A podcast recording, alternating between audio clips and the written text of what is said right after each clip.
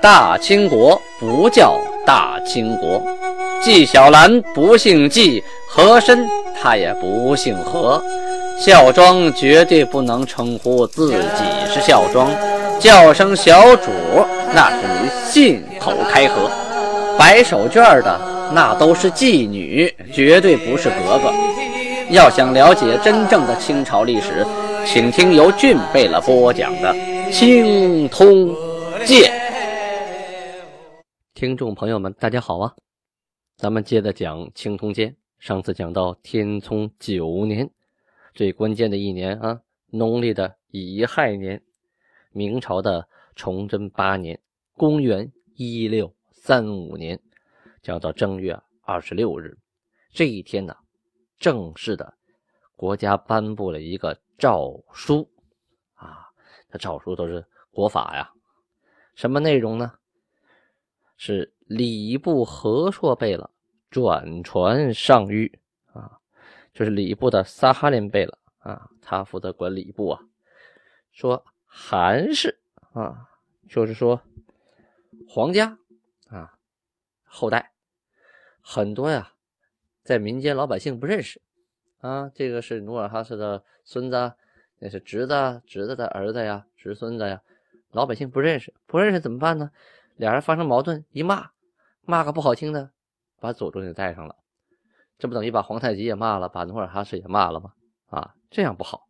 于是规定，所有这些人呢，腰上系上红腰带啊，就系红带子，别人不能系啊，就这个韩氏可以系。啊，就是说是这个一针的皇室人才能系这个红带子，但是呢，还考虑到什么？这个辈分也不能乱叫啊。于是呢，分别给予名号，就是不能随便那个叫名字了，在后边加上号。凡是太祖的后代啊，就是努尔哈赤的后代，都称阿哥啊。比如说，你叫。科普特，那你叫科普特阿哥啊，你叫撒哈连，撒哈连阿哥，多多多多阿哥，你得叫阿哥。六祖的子孙，六祖是谁呀？努尔哈赤的六个爷爷啊，当初在新宾这个地区啊，啊，这哥六个啊，这六祖他们的后代叫什么呢？就除了努尔哈赤这一支下来，他们的后代叫觉罗。这个觉罗呀，就可以理解为宗室的意思啊。六祖的子孙啊，都系红带子，其他的人不可以系红带子啊。其他人要是跟系红带子的人吵起来了啊，你可不许骂对方的祖父啊，不许骂祖宗。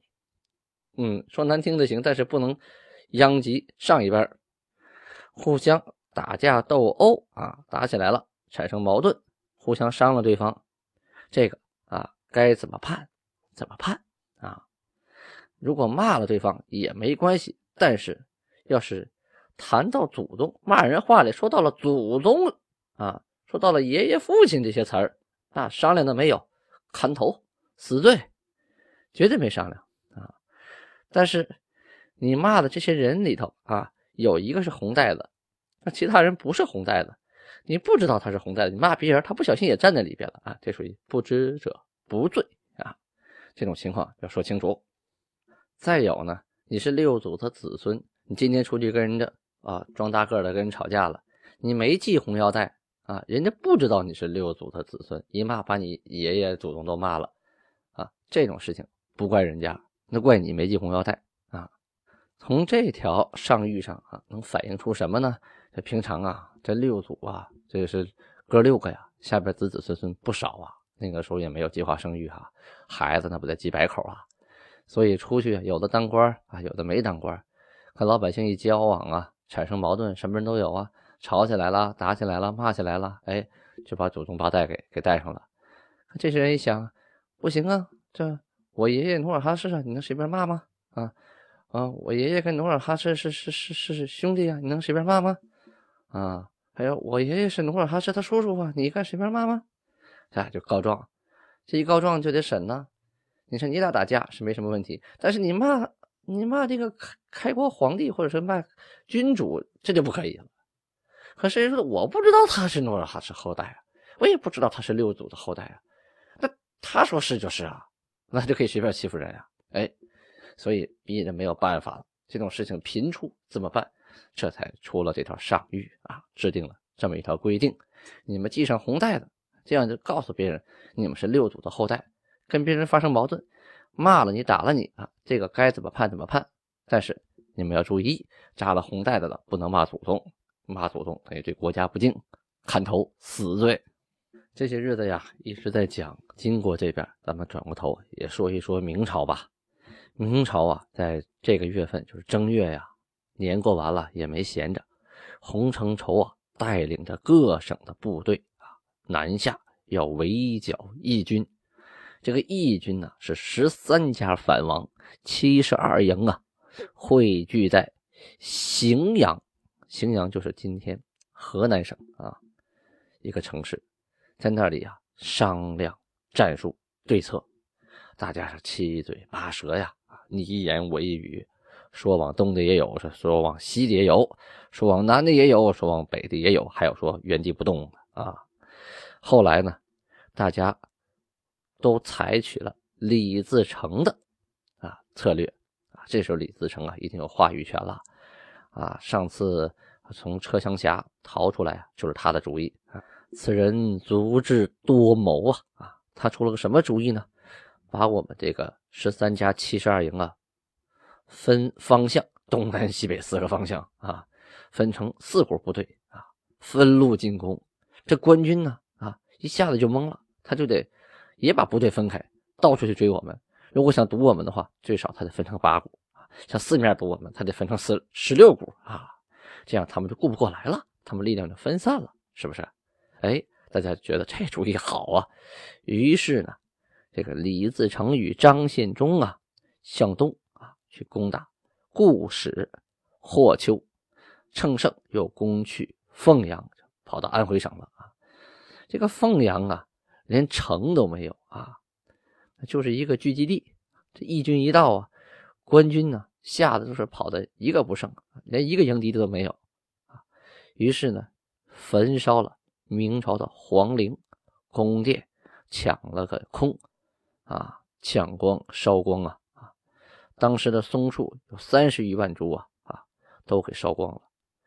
守陵的太监呢，也都杀光了。后来。徐州啊，那是中原的重地，那是有兵有将的，援兵啊赶到，这一看李自成，一看这这打不过啊，赶紧跑啊，向西逃走。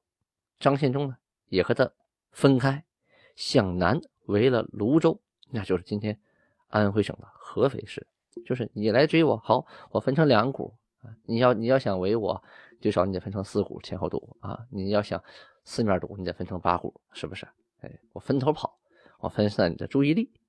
要不说呢，这个时期啊，这个历史时代有四位英雄人物啊，有一位已经死了，就是察哈尔的林丹汗，还有三位，一个是明朝崇祯皇帝，一位是皇太极啊，一位是这个李自成。你看李自成的战术，分分合合，合在一起，力量增强，攻无不克啊。分开几路。目标分散，你难以琢磨。洪承畴啊，遇到了这个对手，也算是他倒霉，生不逢时啊。正月的二十七日这一天呢，皇太极啊，坐在韩宫大衙门，就是金銮宝殿上，他命令都司陈瑾啊上陈御见，什么意思？就是说，你啊，作为都司。你可以为国家分忧解难了，说说你的想法吧。国家现在这个样子，有什么治国的方略呀？你有什么好主意呀？拿着俸禄，你得出主意呀！啊，说白了，皇太极这是要考察他一下。这个陈瑾呢，上奏说：“臣蒙函数载豢养之恩，图报无门。今之函下问。”岂敢不竭力答报？微臣才薄识浅，恐复上问。今以所见诸事之首要者，恭折奏闻。以上这段话呀，全都是客气话、废话啊！这就是汉语啊，前面要加一堆客气话、废话啊。像满语里边呢，开始就没这么多话，直接说事儿啊，绕圈子嘛。有文化人都嗖嗖的绕一大堆圈子，就说了：“你养我这么多年，哎呀，我一直想报答您。今天您问我了，我怎么可能不全力报？有啥说啥呢，是吧？但是我的才是有限呢，我怕我的回答让您不满意呀。哎呀，今天我就挑我见过这么多事儿其中比较重要的吧。啊，我恭恭敬敬的啊，我向您奏闻一下。”就是大概这个意思。后边说，谢朝鲜叔贡，汉元望风渡海来归者不绝于道；察哈尔蒙古远道来福者络绎不绝。我国兵力亦增。啊，这段话是说什么意思啊？说这段时间呢，朝鲜也向我们进贡了，汉族人也不少的向我们来投奔，察哈尔呢也远道来归附。我们现在是声威大振啊！兵力日增，说我们现在比较牛掰呀。后边说：“此乃天时人事，明白是我者也。”就是说，这是老天爷明明白白告诉我们、提醒我们的。唯愿韩呢锐意经营，趁机勇为，勿以今日业已初具规模，来日再图大业为念。什么意思？是老天爷提醒我们呢，就告诉您韩，您得趁机啊往前走两步啊。不要躺在功劳簿上，千万不要想今天出具规模了，明天再图大业吧。啊，千万不要这个想法。况今日四方咸服，既无后顾之忧，亦无内顾之虑，则当直逼北京。民国皇帝大臣将帅，谁可与韩相敌耶？是此民国君臣相欺之时，足总兵官疑心不定之际。勿攻小城而劳军力，以断其根本，以青史留名。至进敌北京，轻以全力，当攻即攻，该为即为。如是，则必定得之。北京既破，山海关自开，河北传习可定矣。起兵之后，宜昭告天下，各路城池不予侵害。啊，彼各安生计啊，成攻心之术也。这这段话是说呀，韩打北京去吧，该围围，该打打啊，直接把老窝端了，拿下北京、河北啊，不用打，给他发封信，他们就服了啊，很容易。山海关呢也不用打，他自己就开了。所以我们就打北京啊，打完北京之后，告诉天下，其他小城我们不侵害，你们该怎么活还怎么活啊，我们就是换了个皇帝，这就是攻心之术啊。后来又说，又啊，就第二条。愿人随气使，大才大用，小才小用，以养贤者之心，收勇者之力啊！韩所任用之员，以使其之廉耻，贵决义，轻财力，如是，则大事已成也。然则人才以先甄别而后用，不可苟且从事。臣之愚见如是，恭请圣裁。你看，你看这是我的愚见，很客气啊，请圣裁。最后他大主意还得您拿。后边这段话说呀，这个用人呢啊，大才大用，小才小用，养贤者之心啊，收勇者之力啊。韩呢用他们的时候，让他们注重的是他们的爵位啊，廉耻，让他们不要太注重财物啊。这样的话，他们一心。想当官啊，想要面子，那他们大事就咱们大事就成了。而且用人应该先甄别，不能随随便便先委以重任，这样的话后期就不好办了。我提出的建议呢就这么多，韩您给个最高指示吧。我说的对呀，还是对呀，还是对呀。啊，他为什么不问不对呢？哎，不对，他不能说。他对韩的了解，但是韩愿意听什么说什么啊。韩不愿意听的，他能说吗？他说完了，那个，啊，还能高兴吗？不说明他自己没脑子吗？他肯定是对呀，还是对呀？那肯定是对呀。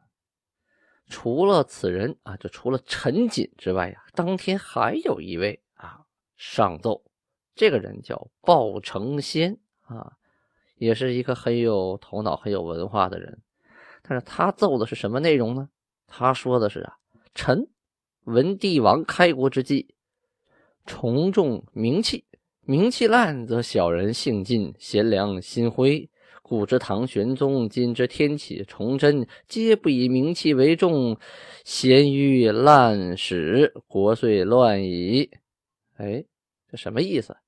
他是说呀，啊，就是借古喻今，就说啊，引经据典，说过去的帝王开国的时候，特别注重这个正名之物。什么是名气？就是个正名之物，说白了就是伟人状啊，啊，或者是什么。呃，物件啊，表明你的身份的这种东西，这个名气如果乱用啊，就这个委任状如果乱发，这个小人就会得机会啊，往上爬，贤良就会灰心呐啊！你想啊，我好不容易拼呐，那立那么多战功，结果小人说两句好话，哎，拍两个马屁就上来了，我这干了这么多功劳，我上不去啊！说过去的唐玄宗啊，还有今天的天启崇祯皇帝啊，都不以名气为重啊。就是他们都不太注重这个事情，想乱升官啊，乱降职，所以呢，国家就乱了。今元帅总兵官为其属员求取敕书，他指的是这个尚可喜啊、耿仲明这帮人啊，说这个为他们在为自己的下属啊，就争取官职啊，这个下边的小官啊，需要拿到敕书才是自己正式的当了金国的官啊。要不然呢？他还属于这个原来尚可喜和这个耿仲明的手下啊。他尚可喜、耿仲明给他们发什么东西，这是可以的。但是他不属于这金国正式的官员，他跟他头一块投奔过来了，头得到好处了，下边还没有封啊，这没有继续封他们官啊，所以所以这名不正言不顺呐啊，而且后代也无法世袭啊。像这些人呢，他天天围着这个。啊，耿仲明啊，尚可喜呀，孔有德呀，说能不能给我们也要点官啊？你说我们跟人家见面，我们都低好几级呀，我们也是带兵之人呢，在明朝有官，怎么到这边什么都不是了？这怎么算呢？啊，于是呢，这三位啊，就就跪着常来求这个韩呢，给给这个下属啊发敕书啊。所以呢，今天这个鲍承先上奏时候就提到这个事儿了，他提出来的主意是韩既谕令。给札代敕，就是给他们札。这个札是什么东西啊？啊，这个明清两代啊，把地方长官委任下属或者是委派官员去办事的一种文书，又称那个唐札啊。这个和敕书就不一样了，敕书是开着玉玺的呀，那是皇帝封的，是是最高长官封的。你这个札就是个地方官封的了。他的意思是。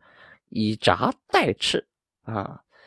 为什么呢？盖礼分上下，如是方成定理。诸路备了，各受决议，礼遇之极。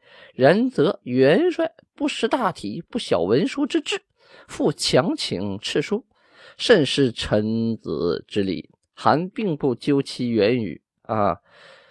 臣观古时周朝各路诸侯，为齐桓公之管仲，获大功于天子。方受上卿之爵。今元帅之部将不比管仲，元帅之功亦不比桓公啊。凡国家大有大道，小有小道。臣观古史，帝王有臣，臣亦有臣。自古至今啊，相有定规。他什么意思？他就是说了，说你看，跟您这么些年那些大辈了，人家得到敕书，那是有道理的。你这些刚刚投奔过来的，是立什么功了？有什么功劳啊？只是投奔过来而已呀，马上就封他们这个官那个官，和曾经立过战功的人平起平坐，这是不合理的呀！啊，再有了，王有臣，臣也有臣呢，一级一级的，是吧？您封了这个大官，那可以让你的大官去封他们小官吗？没有必要，您直接去封啊，对不对？那样的话，啊，不就违反了定律，让大家觉得心里不平衡了吗？他后边还说，上任期请赐敕书。此无异于滥给名气也，哎，给扣帽子了。因为他们想要啊那个敕书，你就给，这不等于滥用名气吗？啊，就你皇帝的权力，你就你随便这么用，那就不好了。名气滥，则贤者退而小人进矣呀。对呀，那滥用名气的话，那些真正的啊愿意为您拼命的人，他们就觉得上寒了心了。这些小人呢，哎，用个机会就可以啊往前爬一格了。臣妾以为韩与金世宗、元世祖相比，乃相同之主也。勿弃百世之规，而慕无功之义，致一义于后世。啊，什么意思？他说，您呢就跟金世宗啊、元世祖啊相比，差不多，就是和他们一样平起平坐的人。就把您比喻成当初很有名的两个少数民族的领袖啊，这个以前留下的规矩啊，您不要那个，不要就把它抛弃，不要自己再立新规矩，这样的话可能呢，一益于后世，就是留下议论给后代人啊，大家会议论你这个人的。这个鲍成仙呐啊，前前后后说了这么多，韩当时什么反应呢？咱们下回接着说。